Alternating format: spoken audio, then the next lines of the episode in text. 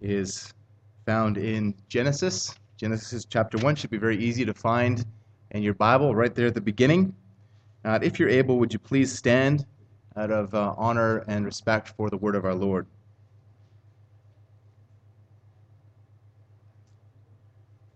Genesis chapter 1.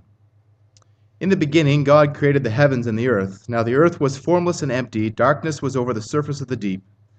And the Spirit of God was hovering over the waters. And God said, Let there be light. And there was light. God saw that the light was good, and he separated light from darkness. God called the light day, and the darkness he called night.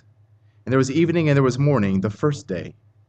And God said, Let there be an expanse between the waters and separate water from water. So God made the expanse and separated water, the water under the expanse from the water above it. And it was so. And God called the expanse sky. And there was evening and there was morning, the second day. And God said, Let the water under the sky be gathered to one place, and let the dry ground appear. And it was so.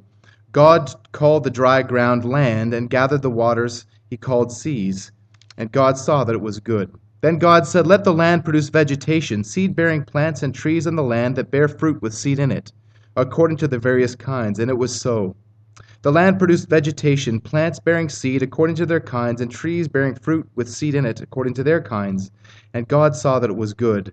And there was evening, and there was morning, the third day. And God said, Let there be lights in the expanse of the sky to separate the day from the night. Let them serve as signs to mark the seasons and days and years and let them be lights in the expanse of the sky to give light on the earth. And it was so. God made two great lights, the greater light to govern the day, and the lesser light to govern the night.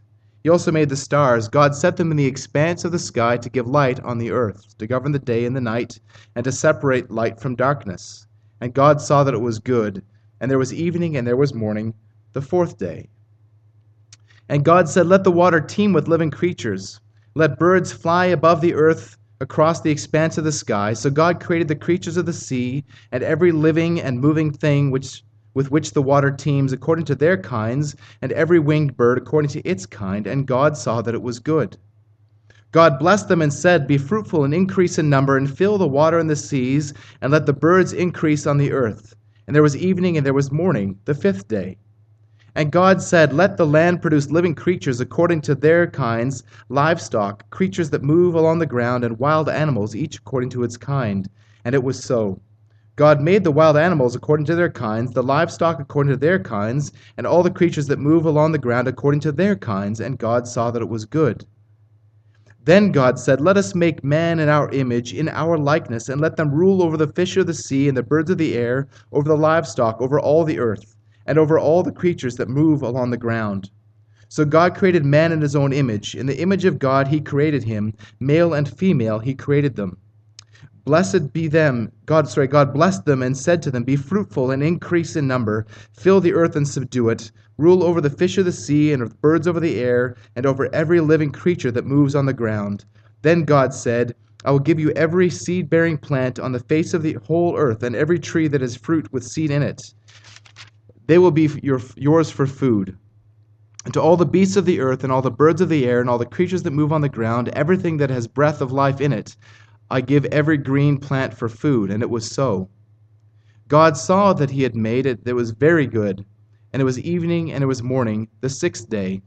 Thus the heavens and the earth were completed in all their vast array. By the seventh day, God had finished the work that he had been doing. So on the seventh day, he rested from all his work. And God blessed the seventh day and made it holy, because on it he rested from all the work of creating that he had done. This is the word of the Lord. You may be seated.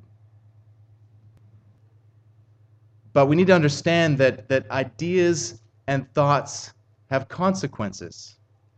And if you deny the Genesis account of creation, then that puts into question the authority and the infallibility and sufficiency of God's Word. So we need to ask the question is Genesis correct or is it not? And if it's not correct, then we might as well put away our Bibles because none of it can be authoritative in our lives. But we who gather here in the name of Jesus Christ believe in God's Word from beginning to end. And we want to, to remember and to revere God's Word because it's God's Word alone that is the authority for our lives. And there, there are those who would say that we're, we're pitting science against God's Word, but it really, it really is, they do not disagree with each other. It's just a matter of your key of interpretation. Whether you're a scientist who is an atheist and denies the Creator, or whether you are a creationist, and there are many, many scientists who affirm the gospel account, the Genesis account of creation, we're looking at the same facts. We're just viewing it from a different perspective and having a different authority. But it's sad that, that even in even in the, the, the mainstream church, even in in Bible preaching churches, there is denial of of the Creator, a denial of the Genesis account. I know one of one of the, the, the, preachers that I love listening to is John Piper. But I was so grieved to, to hear that John Piper actually believes in millions and millions of years. Just an example of the fact that it is not any man that is our authority, it is God's word alone. Some of you may have heard of Bruce Waltke. He's a very well known Old Testament theologian. I started to take a class with him at Regent College back in 2007. He's just written a a huge Old Testament theology that's, that's considered to be uh, one of the, the authorities when it comes to these issues. But his view is that the first, that the beginning, the Genesis account is poetic and therefore is, is not authoritative. So I went and asked him after that lecture if, this, if, if that's true, if, if we don't have to accept the creation account, then what do we do with, with the rest of Genesis, and he said it's a can of worms, isn't it? It really is a can of worms, and, and it's, it's so important that we get these things right.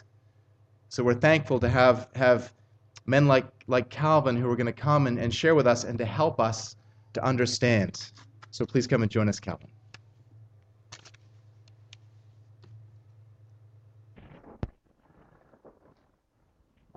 Good morning.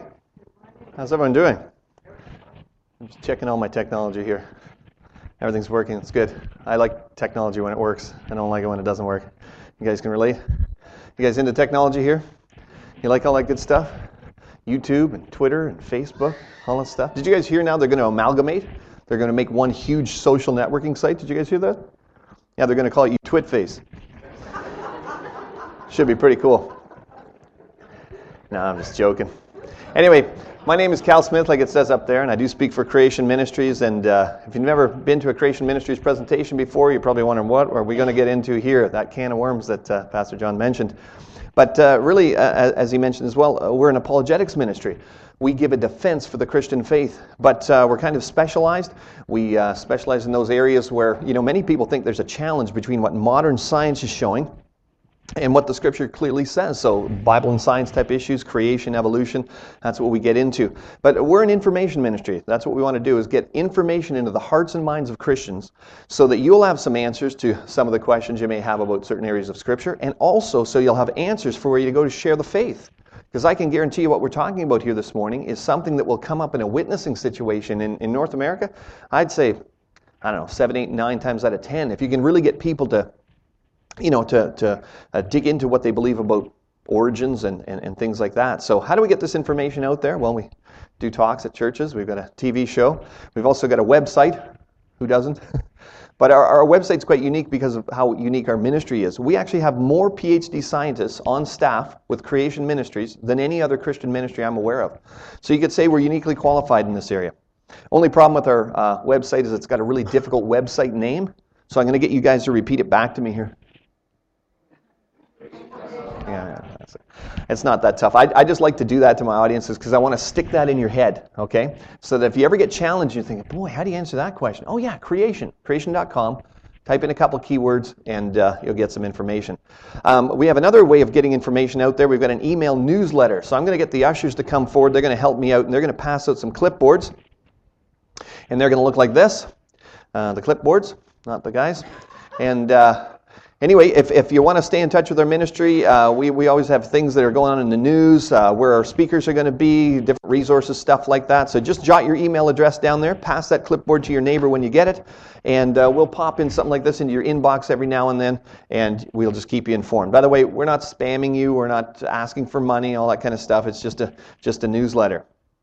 Um, I should give you a little bit of background on myself, I guess, before we start. Uh, I did not grow up attending uh, church, going to youth group, anything like that. My parents weren't Christians. Um, I grew up as an atheist. I came to Christ at age 27, uh, became a youth pastor, and now I speak for Creation Ministries.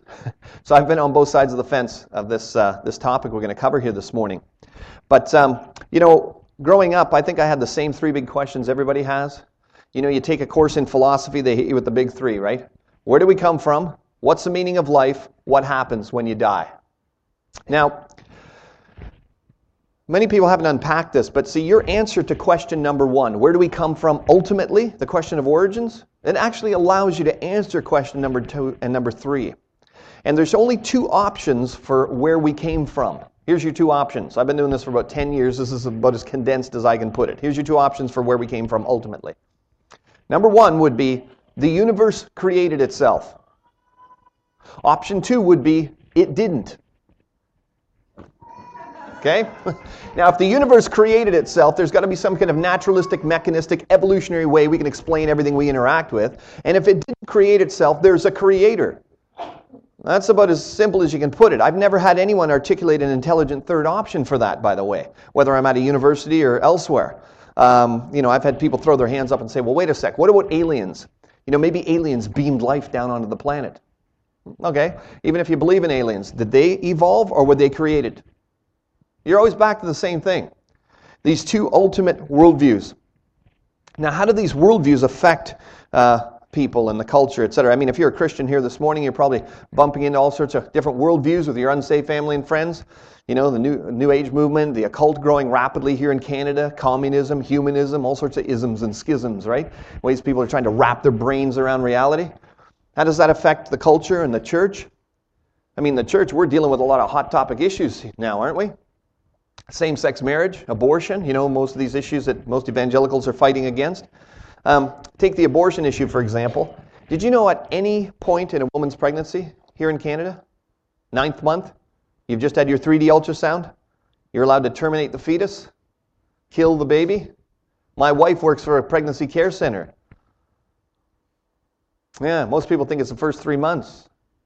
Um, but I pulled this news report off the internet in 2004. Title of the article was "Does History Repeat Itself?" It was alluding to the Nazi Holocaust, and it said a Dutch hospital is euthanizing, killing newborn babies who don't measure up to an arbitrary standard set by the hospital.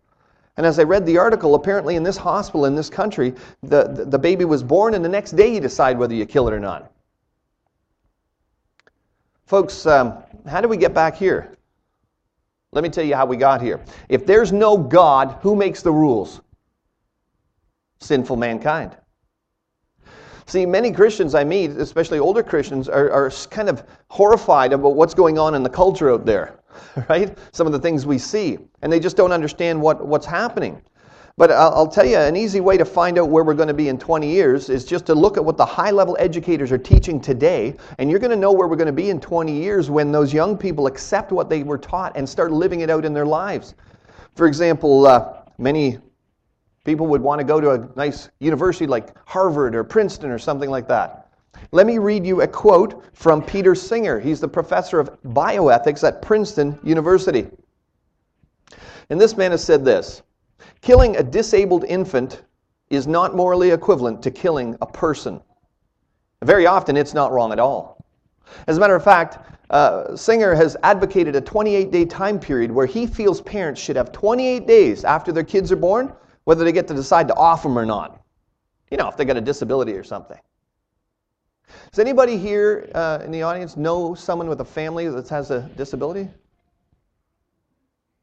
Yeah, look around the room and think about the implications of what this is saying. And he's the professor of ethics at Princeton University. Um, see, Psalm 11:3 says, "If the foundations be destroyed, what can the righteous do?" Now, I understand that's in a certain context in Scripture, but it can get you thinking about the foundations of the faith. I mean, folks, let me ask you guys a question. Um, do you guys find Canada's becoming more Christian or less Christian every year? That's the same answer I get wherever I speak in Canada. And so, in a big picture sense, we all understand something. The church is no longer affecting the culture in a big picture sense, but the, the culture sure is affecting the church, right? Particularly with our young people. That's usually where you see it start to show up. So, I want to look into this. See, many uh, of my brothers and sisters seem to have forgotten that um, all of our Christian doctrines, directly or indirectly, are founded in the book of Genesis.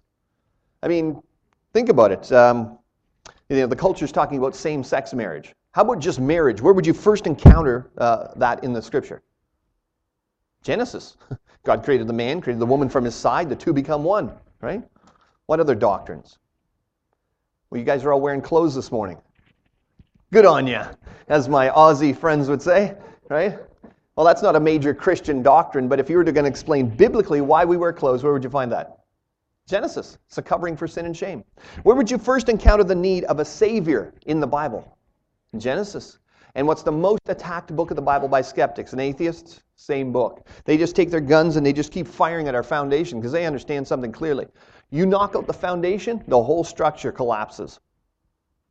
Now, what I want to do here briefly is go through the Christian worldview. You know, if we were going to build a, a puzzle of our faith, you know, the, the, the, essential pieces, you know, I speak to all different denominations, but I mean, just as a Christian, what are the fundamentals? What do we have to put together here?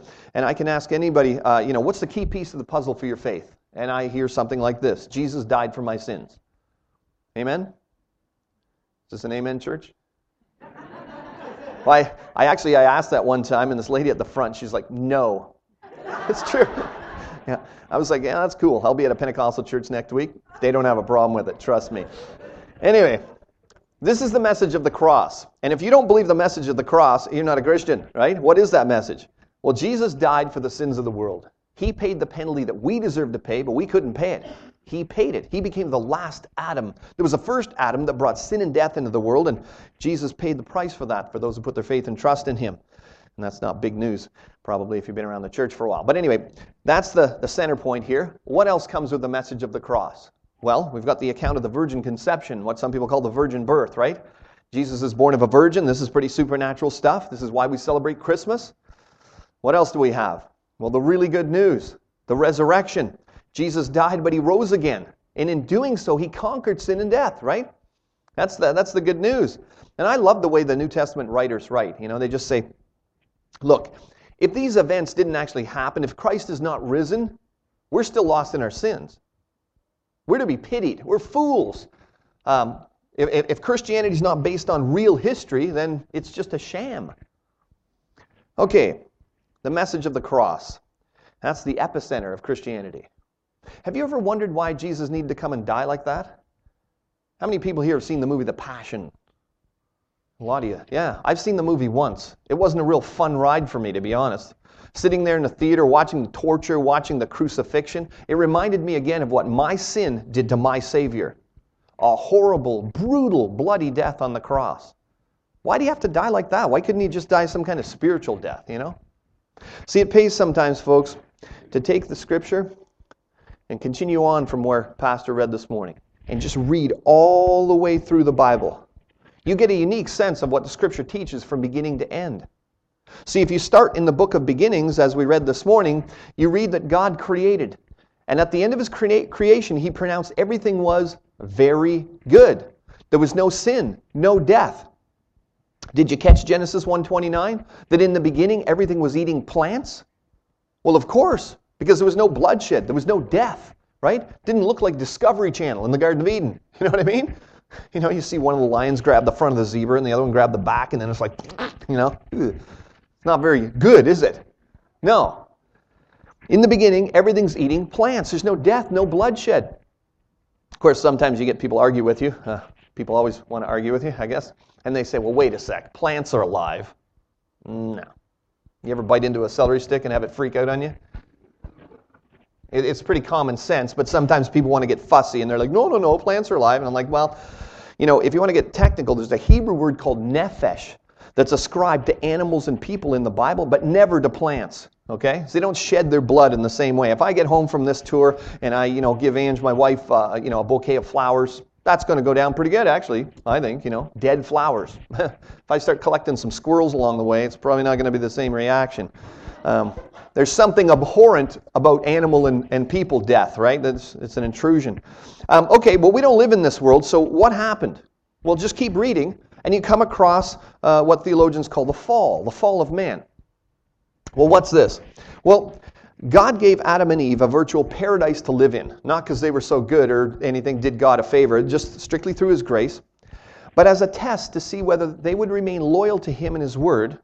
He gave them one negative command Don't eat the fruit on that tree over there. Because the day you do, Adam, dying, you will die. That's the way the Hebrew reads.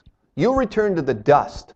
A physical death as well as a spiritual death, separation from God. And of course, we know what happens. Now, this isn't just some Old Testament thing, right? The uh, scripture is an interwoven story from beginning to end. God breathed. And uh, when we look in Romans, look what we see, Romans 5:12. Therefore, just as through one man sin entered into the world and death through sin, and so death spread to all men because all have sinned. You want to know where death comes from? One man, Adam. Jesus became the last Adam. Now, uh, I understand the fall's kind of hard to understand uh, for people, but I'm a, I'm a parent three times over now. I got three kids, and I've actually got three grandkids now, so I'm excited. I know it's all that oil of Olay I use, but that's okay. I've had a baby face all my life. I just milk it now. I'm like, yeah, I'm a young grand. Anyway, uh, you know when you have kids, I think teenagers make a fantastic uh, analogy for the fall. You know, uh, sorry teenagers that are in here, but uh, anyway, you know, you know, you create them in your own image. They turn 15. They deny your existence. Kind of like the fall. You know, anyway, probably doesn't happen here in Kelowna, uh, just in Guelph, Ontario. But anyway. Okay, where are we here? God judged Adam. But are we as Christians not telling people that there's a coming judgment? Yeah, there's a coming fiery judgment. But in the Bible, it talks about a watery judgment. There's been a global judgment before. Genesis 6 to 9, uh, what many people call Noah's flood. And uh, what's this event? Well, it's a worldwide flood sent to destroy all flesh on land because mankind has become so evil and wicked that God wipes it out and starts over again. And it's uh, like the judgment to come, but I'm starting to notice, you know, even many conservative theological uh, uh, theologians are, starting to downplay the account of the flood. They're starting to say things like, well, you know, maybe it wasn't a global flood. Maybe it was just a local flood. You know, over in Mesopotamia somewhere, some guy got his farm animals on a, on a raft or something. He just kind of got embellished and thrown into the Word of God. just want you guys to know where I'm coming from. I don't go by what some theologian says. I go by what the Word of God says in context. And when I look at Genesis 7:19, when it's talking about God's talking about the waters rising on the earth, it says all the high mountains under the entire heavens were covered to a depth of more than 20 feet. Folks, if whatever mountains were on the planet at the time were covered to a depth of more than 20 feet, it was a global flood. As an apologist, I can't schmooze the scripture and make it mean something it doesn't mean because I get attacked on my inconsistency. But anyway, I just want you guys to know where I'm coming from. I think it's important uh, if you're uh, being taught uh, to know where the person's coming from. Anyway, that'll make more sense later. I just wanted to point that out. Um, anyway, okay, God's judged the world. Uh, he's going to do so in the future. What does he base his judgment upon? Well, just keep reading. And you're going to come across the giving of the law.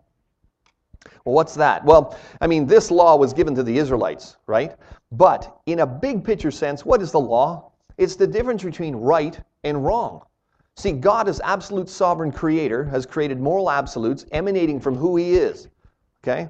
And uh, the Apostle Paul uh, tells us why the law was given. One of the reasons in Romans 7 7, he said, I would not have known what sin was except through the law. The law is like a marker.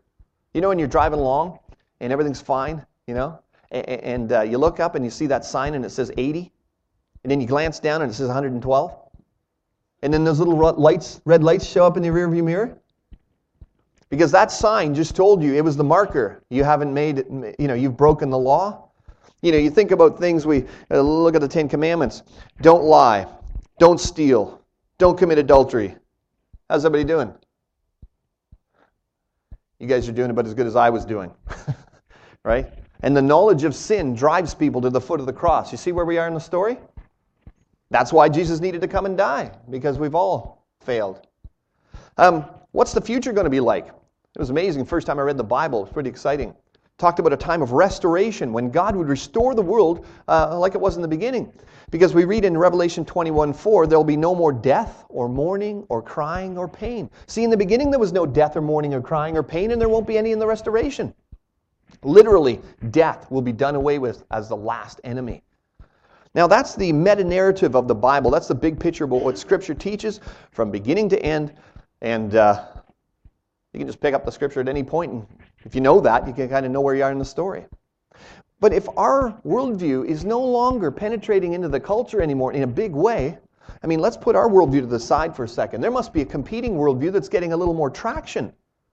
Um, I could talk about a lot of different worldviews as an apologist, different cults, religions, etc.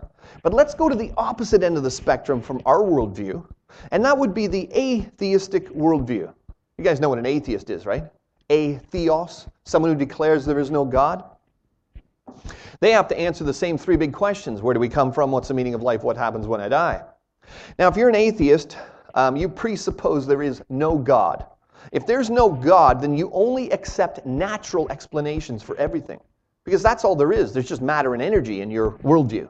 There's no revelation from a holy book. There's no intelligent designer. There's nothing but matter and energy. And you get to figure out what truth is because it's not revealed to you uh, in a book, etc.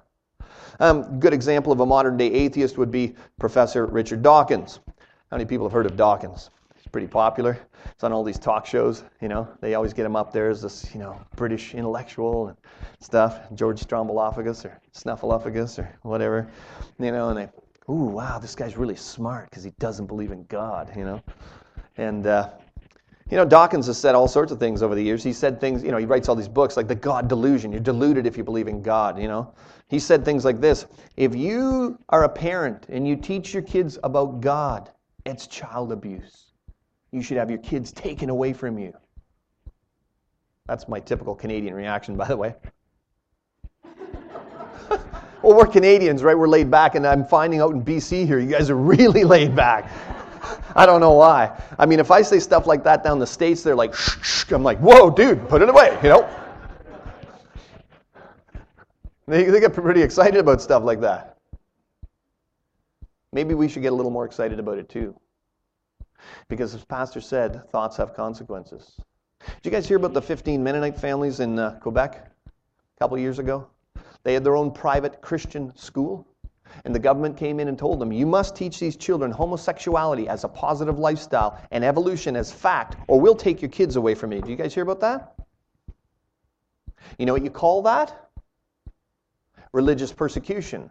And it's alive and well in Canada. You guys just wait a couple of years. You, you, you'll find out what the Toronto District School Board is starting to implement in public schools in Toronto. It's going to send chills up and down your spine. I don't got time to talk about it today.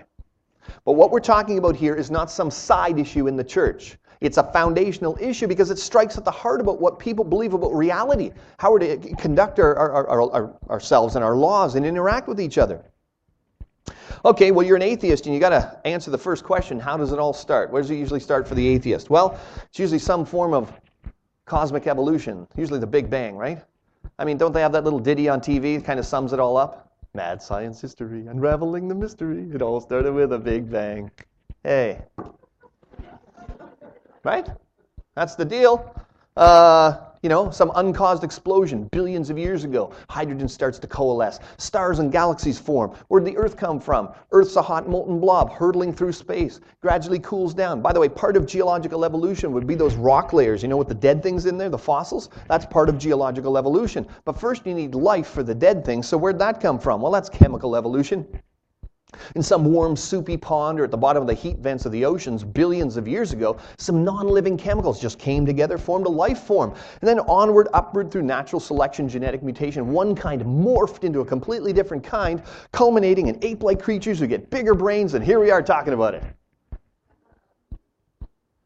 Well, that's the story, isn't it?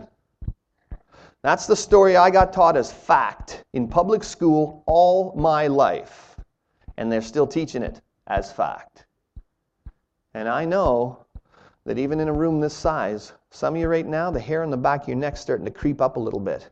Because you're looking at that going, yeah, but that's science, dude. That's not science. That's a way of explaining everything without God. Where's God needed in that process? Nowhere. That's why Dawkins is running around telling everybody you can be an intellectually fulfilled atheist now because you can explain everything without God. You don't think that transcends into the metaphysical? I mean, uh, let me read you a, a quote from Bill Provine, atheistic uh, biology professor at Cornell University. And this is what he has to say about these things. Let me summarize my views on what modern evolutionary biology tell us loud and clear. There are no gods, no purposes, no goal directed forces of any kind. There's no life after death. When I die, I'm absolutely certain that I'm going to be dead, and that's the end for me. There is no ultimate foundation for ethics, no ultimate meaning to life, and no free will for humans either. Um, do you guys remember the three big questions? There's not a test or anything, but remember the three big questions? Question number one Where do we come from? According to the atheist, evolution. Question number two What's the meaning of life? There is no meaning to life in this worldview. How can there be meaning to life if everything is the result of a random chance cosmic accident? It's just matter and energy. Um, what's going to happen when you die? Nothing. You're not going to stand in front of a holy God and be judged based on what you've done. I mean, basically, in this worldview, it's a very unfair universe. Because if someone goes out there and does something horrific and they get away with it, they get away with it no judgment. Do you know how attractive this worldview is to sinners? It's very attractive. And people are lapping it up left, right, and center. And this provides the atheist with a meta narrative as well, a way of explaining everything without God. And of course, most Christians educated in a public school system being taught this, they're struggling with this because they're, they're, they're trying to you know, fit this stuff together. How does this accidental be- beginning fit with this, uh, fit with what you know, the Bible says? And they're trying to go, well, maybe this is my faith, and maybe this is science, and maybe I can. St-. It doesn't work. How many people have ever been to a public debate? A couple? Yeah. And in a debate situation, you have to adhere to the laws of logic, or else your opponent trips you up, right? You can't contradict yourself. You know the law of non contradiction? Um, give you an example. Let's say I'm at a dinner party. Someone says, uh, Cal, is your wife pregnant? And I say, Yep. Ten seconds later, someone says, Cal, is your wife pregnant? And I say, Nope. There's a problem, right? Right, ladies? Because it can't be yes and no at the same time, right? Now, if you were to overhear that, you're probably looking for some kind of qualifier like, hmm, maybe Cal didn't understand the question, or maybe Cal's a liar. Maybe Cal's a Mormon. I don't know. It can't be, can't be yes and no in the same context, right? Um, let's look at these two worldviews. Do they contradict each other? Um, let's try science first. We read uh, from Genesis 1 this morning. Ten times in the Bible, God said that He created kinds of creatures to reproduce after their own kind. Um, okay? Dogs make dogs, people make people, horses make horses. But the theory of evolution says one kind morphs into a completely different kind over millions of years. Does that cohere? No. Uh, how about philosophically? What does love your neighbor and survival of the fittest have to do with each other? Nothing. That's why if you attempt to argue this way with an informed skeptic, they're going to rip you to pieces intellectually. Because you're actually arguing against what you claim as a Christian is your ultimate authority, and that's the Word of God. You actually have to argue against the Bible to try to make this fit.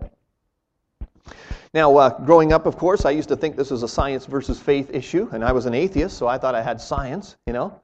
And uh, I haven't done a lot of driving around here, but anyway, do you guys have this in the back of your cars around here?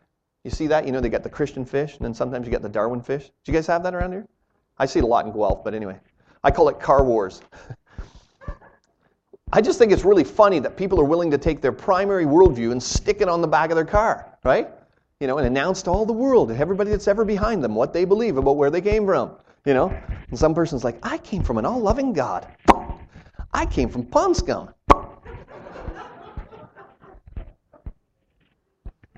That's not all they're saying, though. They're saying something a little deeper if you think about it. One person's acknowledging something. I was created. Someone owns me, and I'm responsible to them. Nobody owns me. That's what they're saying, folks. And they're plastering it all over the back of their car. Thumbing their nose at God is what they're doing. Science versus faith. Somebody already asked me, Are you a scientist? No, I'm not a scientist. I work with a lot of scientists. They're pretty interesting people. kind of is like Sheldon every now and then. But anyway, um, you know, I think I've come to know a little bit about science uh, doing this for a little while. And when people come up to me, you know, I was uh, doing a, a seminar uh, yesterday and the day before at Willow Park, and they'll say things like, well, yeah, but, you know, science has proven this, and science has proven that. I, I kind of know where they're coming from. If you're talking about science proving something, you're talking about the scientific method. And nobody argues with this way of doing science, right? Because you can set up an, uh, an experiment in a lab, you repeat it over and over again, and you're observing the results in real time. Nobody argues about that kind of science. That's why we got computers and all that stuff. But um, could you use the scientific method? See, there's two types of science. Could you use the scientific method to prove that Abraham Lincoln ever existed? No. That's historical science, right? What, what type of repeatable, observable test could you set up in a lab showing me his existence? By the way, what type of repeatable, observable scientific experiment could you set up in a laboratory showing me ape like creatures turning into people? Actually, I had a sixth grader stick her hand up one time. I was like, yes. She said, get an ape and wait. and I was like, genius, you know. Because she understood the scientific method. She was thinking, well, if that was going to be empirical science, you would have had to make the observation. Exactly. See, if you believe that ape like creatures have turned into people over millions of years, you believe it on faith.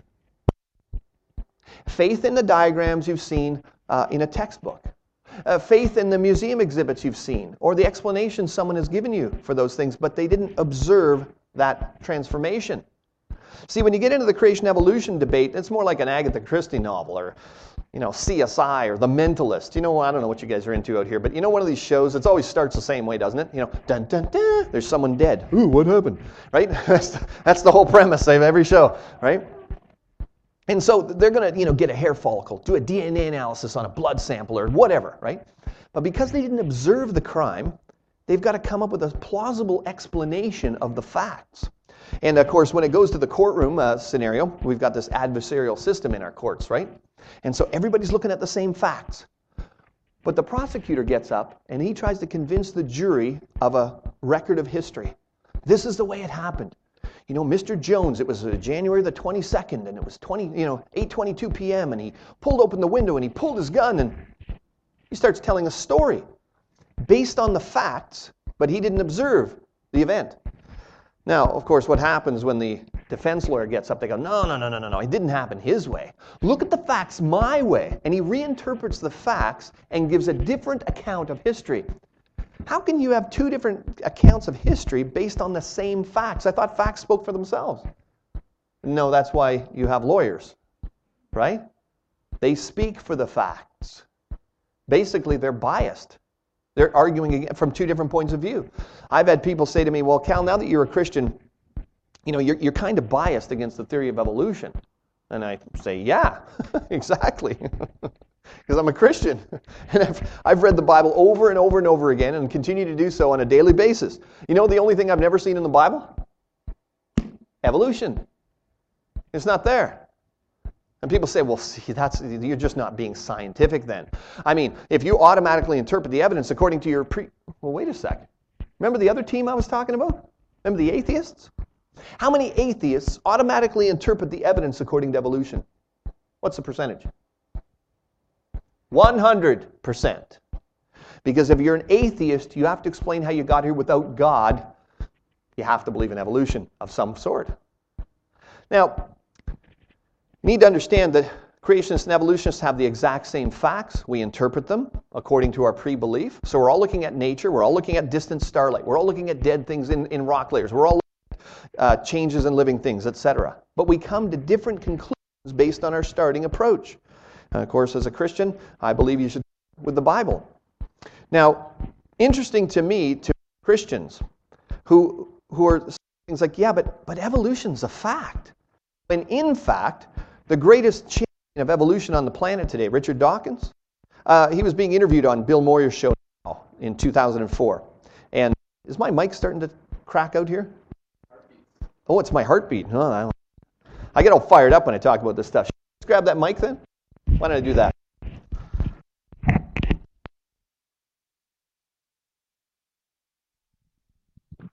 Check one, two. There we go. How's that? You want to boost me a bit? You want me to sing? You guys don't want me to sing. anyway, yeah, Bill Moyers' uh, show now. I don't know if you ever saw it. It's uh, I don't think I think it's defunct now. Anyway, Richard Dawkins gets invited on his show, and uh, Moyers asked Dawkins a very interesting question. He said, "Richard, is evolution a theory, not a fact?" Richard Dawkins, evolution has been observed. It's just that it hasn't been observed while it's happening. Now, as the former holder of the Chair of Public Understanding of Knowledge of Science at Oxford University, I would well imagine that Dr. Dawkins knows what empirical science is based on, and that is observation. And he just dropped the ball, didn't he? Because it, evolution, hasn't been observed. Now, this wasn't just some oopsie, okay? I'm not misquoting him. You can look up the transcript. As a matter of fact, this quote has caused Dawkins great pain, as people like myself keep repeating it in context. So he was on a show called The Genius of Charles Darwin some uh, time later, and he was I think he was trying to do some damage control here. But anyway, uh, he scripted this out. Check this out. Richard Dawkins. Nobody's actually seen evolution take place over a long period. What did he just reiterate? Second time. Nobody's seen it. But he says you've seen the after effects, and the after effects are massively supported. Then he says it's like a case in a court of law where nobody can actually stand up and say, I saw the murder. What's he just said for the third time now? Evolution hasn't been observed, which means it's not empirical science. It's a belief about the past. But then he says, but you've got millions and millions of pieces of evidence which no reasonable person can possibly dispute. Okay, he says, uh, we haven't seen it. That's not a fact, but uh, all the evidence points to it. But he's using a court case analogy, so let me continue with the court case analogy. If you went to your local court to observe the proceedings, and this is what you observed, Every time the prosecution wanted to talk about the facts, the judge said, sure, go ahead. And every time the defense wanted to talk about the facts, they said, nope, you're not allowed. What kind of courtroom would you call that? I call it a joke. That's what I call it. I want you to think about something. In your public school system in Canada, the official curriculum. I'm not talking about what, what a random Christian teacher might introduce here and there. I'm talking about the official curriculum in Canada. How many different ways do they explain question number one to the kiddies in, in school? Just one way? That's called indoctrination. I taught all my kids evolution and creation. I said, here's what the Bible says. Look what the, the atheists are saying. Da da da da. da. Here's the facts. Of course, I interpret it according to God's word, but I'm saying if you're only exposing people to one way of understanding things, don't be surprised if they grow up and believe it. I mean, I know how I went through school. Well, I wasn't a girl. I haven't changed that much. Anyway, uh, Here's a couple of different images. But, uh, you know, this is all I heard all the way through school. Evolution's true. The Bible's wrong. Evolution's true. The Bible's wrong. They didn't actually say it that way back then. Now they do. I've had kids from my home church youth group say, yeah, right in, right in class today, right in science class. The, the teacher said, yeah, you can't trust the Bible. Science has disproven it. Right in class, 32 kids. Then you sit at home, you watch TV, you know, hey, let's watch Discovery Channel. I love Animal Planet. Let's take the kids to see Night at the Museum. What's it saying? Evolution's true, the Bible's wrong. That's why I was amazed when I finally got saved, got integrated into a church, and I'd start to meet parents, you know. And, and they're all confused, it seemed. Like they didn't get it. You know, their kids turned to be, I don't know, 13, 14, 15, and there seems to be this attitudinal shift in their kids. You know? Well, uh, I don't want to go to church anymore. You love church. Not everybody thinks like you, mom and dad. See, if you want to actually know where we're sitting right now as a church in North America, you know George Barna, he's kind of the Christian Gallup poll guy, he does all these studies. He said this way back in 2000. He said kids from Christian homes going to public schools, we lose 70% of them by age 18. We're literally hemorrhaging to death as a church in North America as our young people get bled out the door. And you ask many of those kids, well, why don't you? Well, can't trust the Bible. Science has disproven it. See, I don't think this happens by chance. Um, as Christians here, many of you probably subscribe to Christian magazines. Do you know atheists have their own magazine? Of course they do. You can get magazines for everything, right? Skeptic magazines at uh, your local Shoppers Drug Mart. Um, here's John Dunphy, an atheist, quite an old quote now, talking about the future of humankind according to his atheistic belief. He said, I'm convinced that the battle for humankind's future must be waged and won in the public school classroom by teachers who correctly view the role as the preacher of a new faith.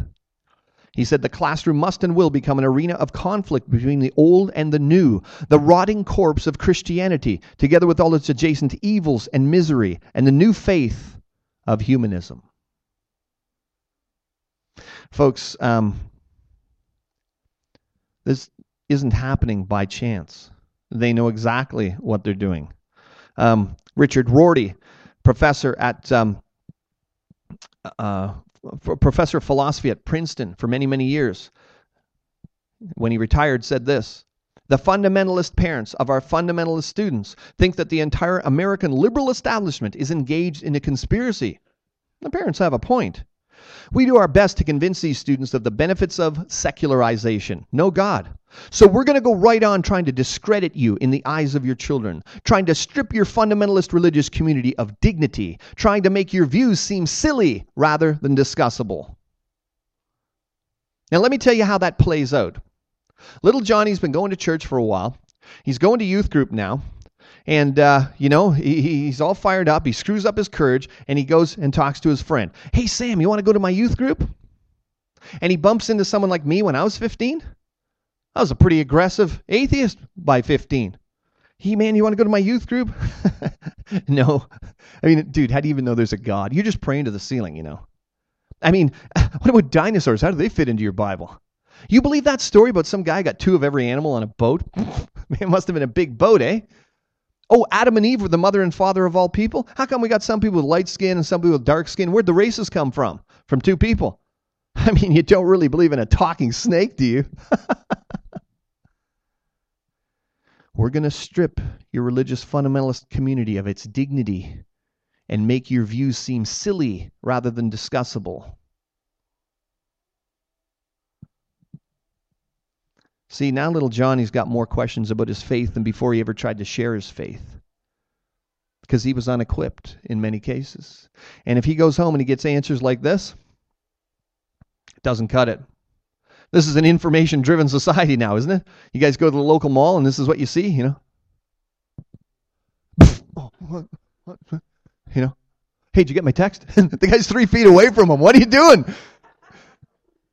It's crazy. See, little Johnny's going to get all his information, but it just might all get skewed through a certain paradigm. Evolution is fact. Now, I don't want this just to be my opinion or CMI's opinion, etc. I mean, what Jesus had to say about this should have the utmost authority in your mind as a Christian, right? And he had a lot to say about this if you glean the scripture. This particular passage in John 5, he tears a strip off the Pharisees, gets to the end, and this is his summary statement to them. John 5, 46 and 47. He said, If you believed Moses, you'd believe me, for he wrote about me. But since you don't believe what he wrote, how are you going to believe what I say? Well, the scripture says, study to show yourself approved. So, what did Jesus just say? This is what he said If you don't believe what Moses wrote, you're not going to believe what he says. Which begs a question what did Moses write? Genesis, Exodus, Leviticus, Numbers, and Deuteronomy. Where would we find those five books of the Bible in our Christian worldview? Oh, in the foundation. And if the foundation is destroyed, what can the righteous do? Folks, do you got some people you want to share the gospel with? Do they believe what Moses wrote? Let's go through it real quick here. Do they believe in creation? No, it's evolution now, isn't it? Are they, do they believe they're a sinner, that they're fallen? What are you talking about? I'm a nice guy. Remember my wife's birthday this year, you know. Oh, with biology? No, no. I mean, we look at it. We went from pond scum, we evolved to where we are today. I mean, the future's looking bright. A couple more mutations and we'll be X Men. hmm, that's pretty rea- real. um, how about a global flood? Dude, those layers, they didn't get laid down at the time of a global catastrophe. They got laid down slowly over millions of years. Oh, you mean there's no evidence of the former judgment on the planet? Oh, I guess we don't got to worry about the future one. How about absolute right and absolute wrong? Is your uh, unsafe family and friends embracing that concept? Or have you ever had a conversation go something like this? Well, see, Cal, what's right for you might not be right for someone else. And everybody just has the right to believe whatever they want to. Have you had that one before? In that typically sickeningly sweet voice they use? As they pat you on the head and dismiss you as an intellectual buffoon? They don't believe what Moses wrote. They don't believe in Jesus either. See, I don't have time to get into a bunch of science stuff today, but let me give you one example. And this is crippling. Many, many, uh, as, as Pastor mentioned, even many high level theologians, they just don't seem to understand this, this concept. I can ask any Christian, how old do you think the earth is? And this would be the most common answer I believe I'd get. Well, everybody knows the earth's millions of years old. So you ask them, well, why do you know what, how do you know what you know? And they say, well, because what I got taught. Let me tell you how I came to this conclusion when I was in school. They would show me like Exhibit A for millions of years. This is the Grand Canyon. See all those layers? If you get up close to those layers, they're very fine. And I would be taught that, you know, between wet years and dry years, you might lay one or two of those varves down per year, just a little. And if you add them all up, well, it must take in millions of years to lay that down. And I said, yeah, makes sense to me. But who came up with that concept? Well, about 150 years ago, uh, this man really championed a concept called uniformitarianism. This is Charles Lyell, wrote the book Principles of Geology. And this became the benchmark in geology. And what he championed was the fact that in lakes and rivers, he would see slow sedimentation. And then he applied that to Earth history and said, well, there's never been a great flood. This is just the Earth's millions of years old. But who was Charles Lyell? Well, he was an anti Christian. We know that from his letters that he wrote and that we've still got. Um, he was an amateur geologist. He was a professional lawyer. so you got the anti Christian lawyer arguing from geology, which isn't his specialty, to discredit the scripture. Because if they don't believe what Moses wrote, they won't believe what Jesus says. And he was very highly effective in doing this. Now, you guys are all looking a little bit serious here. You're all happy with me when I first started. I don't know. Is this kind of heavy for you guys or what? Trap door going to open? Hmm. Um, Guys, let's let's apply this to our everyday life, things you've learned and stuff like that. I mean, slow sedimentation, one or two varves per year. How then would you make a fossil? How many of you guys have seen a, a diagram something like uh, this in a textbook? You know, the, this is the way you make a fossil. You know, the fish is going along, he dies, he gets to the bottom, he gets covered over slowly, turns into a fossil. How many people have seen that in a textbook? Hands up. Wow. You guys have seen that? Have you seen that? Wow. How old are you? Yes, you. You're 15. Okay. Well, I'm 46, so I can't. I kind of am a fossil compared to you, but they're still teaching you that stuff. Wow, that's cool. That's the same thing they taught me, and that's the dumbest thing I ever got taught in school. you guys don't get it? Guys, you got a lot of water around here. You guys go swimming in it sometimes? You ever do that? You know, you haul on your trunks and you run into the water and you're like, oh man, I hate those fossilizing fish. That ever happened to anybody here? I don't mean you stepped on a dead fish. I mean one that was half baked, you know? No? That ever happened? No, I was in, uh, in Australia a couple years ago, Great Barrier Reef. I got my goggles on, very clear water. I was looking down at the bottom. You know, I didn't see one dead fish sitting on the bottom waiting to be covered over slowly. Guys, what happens to a dead fish sitting on the bottom of a lake or river and ocean? All the other fish come along and they take chomps out of it and the crabs get in the bacteria. You couldn't make a fossil like that. But it's still in your textbook? Interesting, isn't it?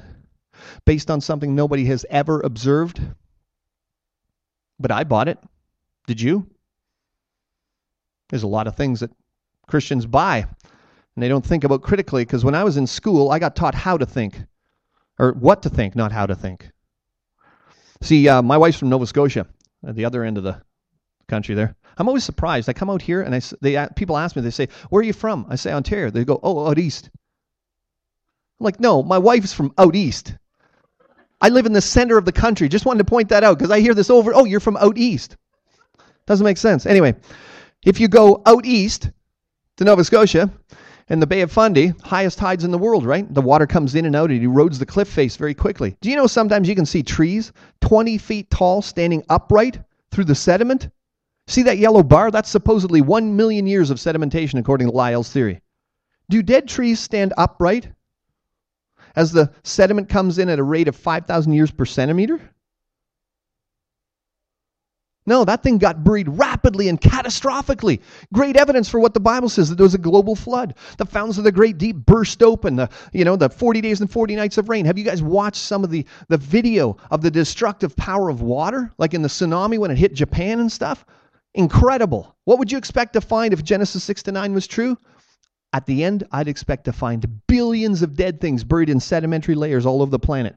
Guess what I find everywhere I go? Exactly fits with what the Bible says. And some people say, well, yeah, but we know dinosaurs are millions of years old. Really? You know, they were doing a dinosaur dig down in Hell Creek, Montana. 2005, the news broke. Mary Schweitzer, an evolutionist, got a hold of a Tyrannosaur femur. They broke it to take it out of the area it was in because they were in a remote area. They don't usually want to break the bone. And she published this article and these pictures in Science magazine. Title of her article Soft Tissue in 70 Million Year Old T Rex Bones. Soft, stretchy, unfossilized material in you know red blood cells red blood vessels inside of a creature supposedly 70 million years old man that's pretty good tupperware isn't it must have the lid on pretty tight how do you preserve soft tissue for 70 million years here's a tip you don't now she was attacked by by reviewers. They were saying one reviewer said he didn't care what the data said. He knew what I was finding wasn't possible. I wrote back and said, "Well, what data would convince you?" And he said, "None." She's gone out uh, several times now and found more of this stuff. Uh, one time in an 80 uh, million year old supposedly hadrosaur, uh, a duck-billed dinosaur, she says you can sequence the amino acids in the collagen she's found. They've found soft tissue in dinosaurs several times now. Great support that those creatures died out much earlier. Now, some of you might be saying, well, you know, Cal, that's some interesting science, but uh, your question was, how old is the earth? And you know what? I love Jesus. I, I talk to him every day. And the age of the earth, you know what? It just doesn't affect anybody's faith. It's just not important. Really? How about the uh, atheists? Does it affect their faith? How many atheists could be intellectually fulfilled if they didn't believe in millions of years? Zero. No millions of years, no millions of years to evolve anything, no way to explain how you got here without God. Millions of years is a die on the hill battle for evolutionists and atheists. Um, what about Christians? Where are we going to put those millions of years? If it, the Bible doesn't teach millions of years, it teaches against it. But if you're going to try to put that together, where would you put them? I don't see anybody arguing for millions of years after Adam and Eve, right? They usually want to put it in the six days of creation. You know, God created in six days, rested on the seventh. Uh, right from the pulpit many times uh, gen- between Genesis 1 1 and 1 2, uh, Christians have been taught the gap theory. You just throw the dinosaurs and the, you know, the ape men and the millions of years between this imaginary gap, and then it's fine, right? Don't got to worry about it until you get to university and you get your teeth kicked in because it's not written like that in Scripture and doesn't do anything to attack the evolutionary uh, timeline, so they just mow you down. The most popular way today uh, Christians are trying to uh, resolve this is to spread out the millions of years over each one of the days. You know, maybe God's days aren't like our days, etc. And then they think, well, that solved it right? But um, remember that global flood I was talking about and many conservative theologians getting rid of it? The reason they're getting rid of it is because they've bought into the idea of millions of years. And you can't have a global flood and millions of years of sedimentation. It's got to be one mechanism or the other to create the layers with the dead things in there. So what they think they do is they say, well, we'll get rid of this global flood and we'll pop the millions of years back down here in the six days of creation and it's all good. But they don't seem to think very deeply about these things because Here's what you're now saying to your unsaved, unregenerate friend or family member you're trying to share the gospel with. See, what God did is He used billions of years to create. And at the end of His creation, He pronounced everything was very good. And Adam and Eve were in the garden, and it was very good, and they're sitting on a bone pile over a mile deep because the rock layers with all the dead things are already there which means you've got death before Adam sinned. Because the bone pile records death and suffering and pain. Cancer is in the fossil record. You're you telling your, your uh, unsaved friend that uh, God used cancer to create and called it very good? Now, theologically, you have this huge problem death before sin. And the New Testament does not support death before sin. Romans 6:23 for the wages of sin is death, but not if there was millions of years of death before um, Adam sinned. Romans 5:12 by one man sin entered into the world? No, it wasn't because of that one man. It's been there all, all before. Hebrews 9:22 without the shedding of blood there's no forgiveness. What would the shedding of blood even have to do with the concept of forgiveness? If blood had been shed for millions of years before forgiveness was being needed. Now you can't explain the fall. How about creation? Seems pretty clear when we read it this morning, doesn't it? 6 days, just like the days we we experience now. A common hermeneutic is to interpret Scripture with Scripture. How about Exodus 20:11? For in six days the Lord made the heaven and the earth, the sea, and all that is in them. As an example of our work week. No gaps or millions of years. But if the millions of years are true, we don't really know about creation. Now sometimes I go into churches and it seems like they're, you know, it's just like, you know what, this is this is too deep. we don't want to think too much, you know. We're just happy clappy Christians, and you know, we don't want to think too too much here. And uh, they're just banking on the restoration, you know. God's coming back soon, you know? God's going to restore the world to the to the way it was in the beginning? Oh, you mean the billions of years of death, that beginning? This affects every layer of doctrine when you start messing around like this. Absolute right and wrong? How's that going down?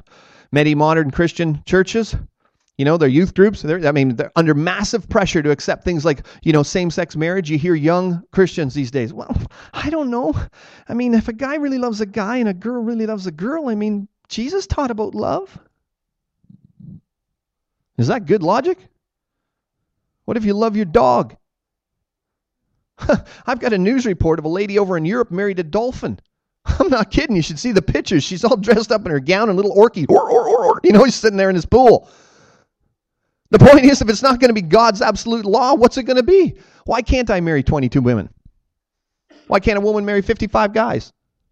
Why can't I marry myself? I'd have all the benefits. I wouldn't have my wife's input every now and then. no, I need my wife's input because I'm an idiot sometimes. But you know what I'm saying? It's not going to be. God. But you talk to many Christians. Oh well, you know the Bible is just like guidelines. Okay, we got to wrap up here.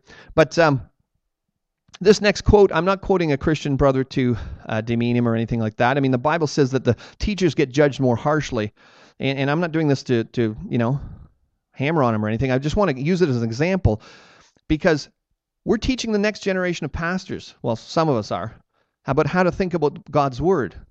And this man had come to, to the point in this part of his career where he'd believed in a local flood, and he's teaching the next generation of pastors how to interpret Scripture. Now, look what he says. This is Davis Young, professor at Calvin College. Now, he says if geological facts, you know, like the fish getting buried, yeah, if those facts unequivocally require such an interpretation, the interpretation that the flood was local rather than global, to harmonize the Bible with nature, then science must be allowed to modify our exegesis of Scripture. Now, if you didn't catch that, let me tell you what he just taught the next generation of pastors how to think about God's Word. Here's how it works, kids. If you're looking in the Bible here and it says something very plainly, it's very easy to understand, but secular scientists disagree with this, they're right and you modify this. That's what he just said. And you want to live your life as a Christian like that? Let's apply it to the rest of our worldview here. How about virgin human females giving birth? What's the scientist going to say about that? No? Oh, we'll just modify our exegesis of Scripture then. How about dead people coming back to life after three days? No? I guess we'll just modify our exegesis of Scripture then. So you start playing around with God's Word, and you're going to end up with the one thing you didn't want to get rid of in the first place, but it's not supported by anything. This is what I'm encountering. I'm encountering many Christians and in a, in a bid for intellectual credibility, they're saying things like this. Well, look, people are going to think Christians are just dumbkins, you know? If we don't accept science and, and, and evolution, all this stuff, they're going to think we're dummies. I mean, look at Genesis. It's got a talking snake. Come on, it's, it's, it's just poetic. Really? Well, uh, a little bit over here, there's a talking donkey. Oh, you want science to be your master? Oh, how's the floating axe head uh, experiment going with you guys? Remember that one? Over here, there's a guy who walks on water and it's not even frozen. Which part of the Bible am I supposed to be embarrassed about? Do we believe in a sovereign God that created and intervene in his creation at any point? Or do I always got to go check in with the scientist to see what I believe? That's what it comes down to. See, we can defend this worldview. The evidence is, is there. There's no problem. God created a perfect world. Sin and death entered at the time when Adam fell in rebellion. Mankind's been in rebellion ever since. God has judged the world in the past. There's ample evidence for it all over the planet. He will do so in the future based on the law that He's written into your hearts, but you haven't fulfilled it. That's why Jesus needed to come and die on the cross, and God will restore the world to the way it was in the beginning. That's a consistent Christian worldview, and we can defend that. And 1 Peter 3.15 says we are supposed to be able to defend that, to always have an answer when people ask the reason for the hope that we have. You want to talk to people about salvation, they're going to want to talk to you about all sorts of things. What about the ape man? Isn't natural selection evolution? All these types of things. And if you can give them intelligent, cogent answers, you can often talk to them about salvation. Like myself, it was very hard for me to see the message of the cross growing up before I had specific stumbling blocks removed. Now, I have to get going here, but um, You'll notice there's some resources at the back. I encourage you to take a look at them. If you're wondering, well, you know, there's so much stuff. What books, you know, what would be the best book? I hear that a lot. There's a, a red book back there with a question mark on it called the Answers Book. It answers the top 60 questions, you know, myself uh, and fellow speakers would get in a Q&A section. What about carbon dating and what about the dinosaurs and these types of things? So I'd recommend that. There's also one called Christianity for Skeptics, and it answers the, the uh, philosophical questions. How do you know there's a God? Why is there death and suffering? That kind of thing. And uh, we've actually bundled that into a package, by the way, because I, I, just think that makes really good bookend apologetic uh, material for, for Christians. But here's our most uh, popular an effective equipping tool we've had now for 35 years. It's Creation Magazine. Some of you might be familiar with it. And uh, it is a family magazine, uh, short articles, easy to understand. It's got a Genesis Bible study in it for little kids. I know a lot of grandparents sending Creation Magazine to their uh, kids in college and universities and, and grandparents because they, they know how effective this is in, in equipping them. So as we travel around, we usually do some kind of deal. And here's what we're going to do this morning, okay? If you sign up for the magazine, it's only 29 bucks and you get a free DVD. So it's a Really good deal. As a matter of fact, if you appreciated the message I did here this morning, that's one of the DVDs you can get. But you guys know how this works, right? but wait, there's more. and if you sign up for three years, it's only 78 bucks. You get two free DVDs. Okay, folks, it's a great deal. We're just trying to get information out into the Christian community to help them. Okay, so I'm going to get my ushers to come back. They're going to pass out these clipboards because it'll really help if you just sign up here if you're interested. And uh, just put your information down. Everybody's eyes up on the screen here. See that little tag? It's perforated. Just take that off, bring it to the table, and uh, we'll make sure you get your free gift. Okay, so as the clipboards go around, just pass them to your neighbor when you're done. If you're wondering, well, what kind of stuff am I going to get in this magazine? Well, I'll give you an example. Um, the question, you know, uh, how come there's different races right? Well, uh, we featured this couple in our Creation magazine quite a while ago now, and you can see they've got medium brown skin. Now, it just so happens that uh, each of them have a parent that's very dark and a parent that's very light. So, if you know anything about biology, of course, you inherit half your DNA from mom, half from dad, and uh, these guys have medium brown skin. Now, it just so happened when they had the, their own twins that they popped out this way, which was a real surprise to a lot of people. We called them the two tone twins, right? Now, why do we have these kind of articles? Well, they give you the apologetic. Look, if Adam and Eve were medium brown skin to start with, you could have all colors of the rainbow in one generation. And uh, I think Jewish legend said that Adam and Eve had something like 53 kids. You know, you guys all just came back from a homeschooling conference, right? Just imagine if you lived a long time and there was no TV. it's probably not a Sunday morning joke, sorry. I'm a homeschooler too, so it's I can get to say these things. By the way, Creation Magazine Live you might have seen on Miracle Channel, and if you can't get uh, Miracle Channel, uh, uh, then you can watch these episodes, this TV show myself and Richard Fangrad do. Um, just download them off our website. Great teaching videos, okay? And uh, don't forget our website, creation.com. So I'll turn it back over to Pastor here. Thanks so much for having CMI in. We really appreciate it. Love your uh, area of the country here. Hope to be back soon. God bless.